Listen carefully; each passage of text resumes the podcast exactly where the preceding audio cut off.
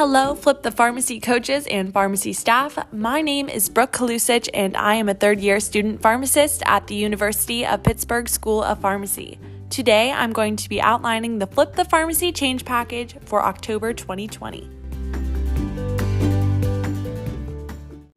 The goals of this audio recording are to really just take the contents of the lengthy Flip the Pharmacy change package for the month of October and put it into a format that is easy for you to listen to and quickly share with your pharmacy team members.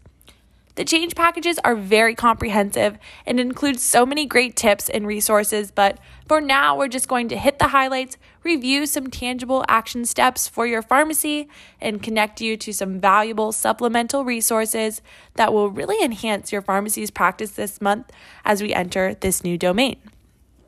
It's hard to believe we've already reached domain six as we're just coasting through progression two uh, this month, we are focusing on optimizing the way that we use technology and refining how we document opioid related encounters in the eCare plan. There is a major emphasis on expressing the value of pharmacist services as the business model continues to develop.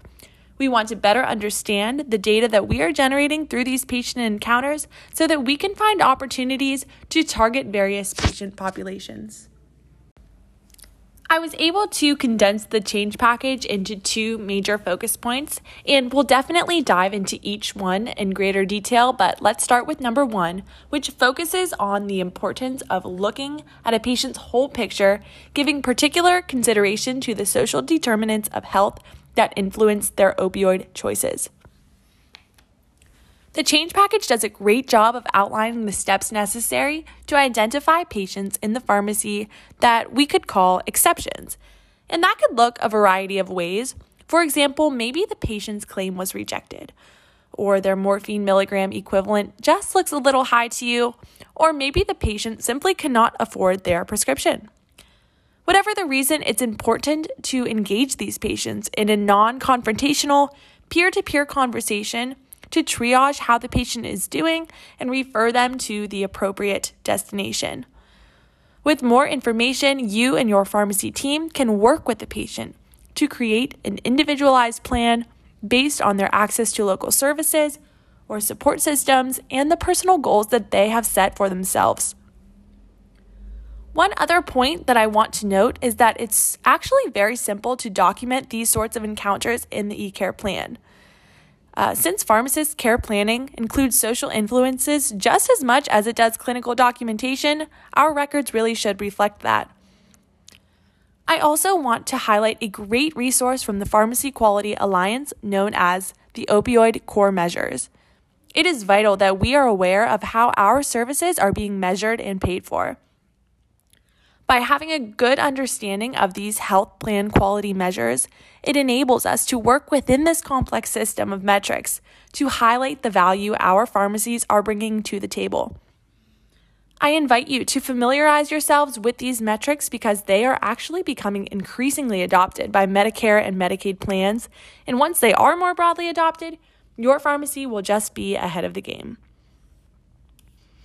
So let's move on to our second focus point this month and that is establishing an opioid tapering plan by building a therapeutic relationship with the patient. This month, there is a huge emphasis on cultivating the therapeutic relationship with the patient.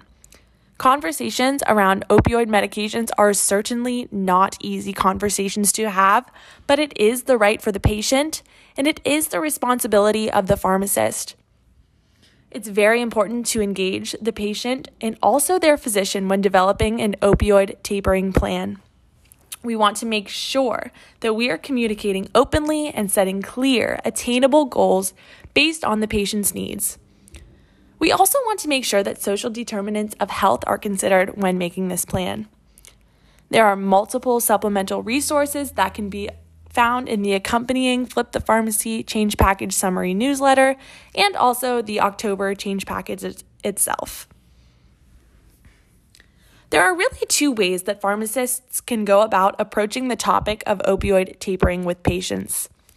The first is the proactive approach, where, say, the patient is someone that you're familiar with and you've built a relationship with, and you really know their opioid history. In that case, your role as a pharmacist is then to seek opportunities to initiate these types of conversations about potentially tapering opioid use when you feel the timing is right. The other approach is the reactive approach, in which the pharmacist might take notice of a decrease in a patient's opioid dose and then build upon this first step by looking for opportunities to initiate that conversation with the patient. Another really great resource for pharmacists is the opioid tapering algorithm, compiled by Dr. Sam Williams, past resident at Osterhaus Pharmacy. This is a great tool for initiating those conversations with patients, mapping out their tapering schedule, and managing acute withdrawal side effects. This month's eCare plan goal is to submit 25 opioid related care plans with a focus on targeting patients who are potential tapering candidates. In addition to the medication dose decrease intervention, you can actually document these as pain medication reviews as well.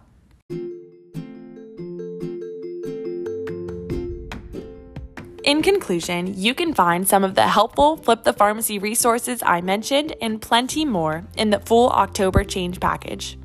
Also, be sure to check out the written and video summaries. And if you found these helpful, please let us know in the survey found on page two of the summary newsletter. I hope you found this recording useful, and I wish you the best of luck at your pharmacy as you enter Domain 6. Thanks for listening.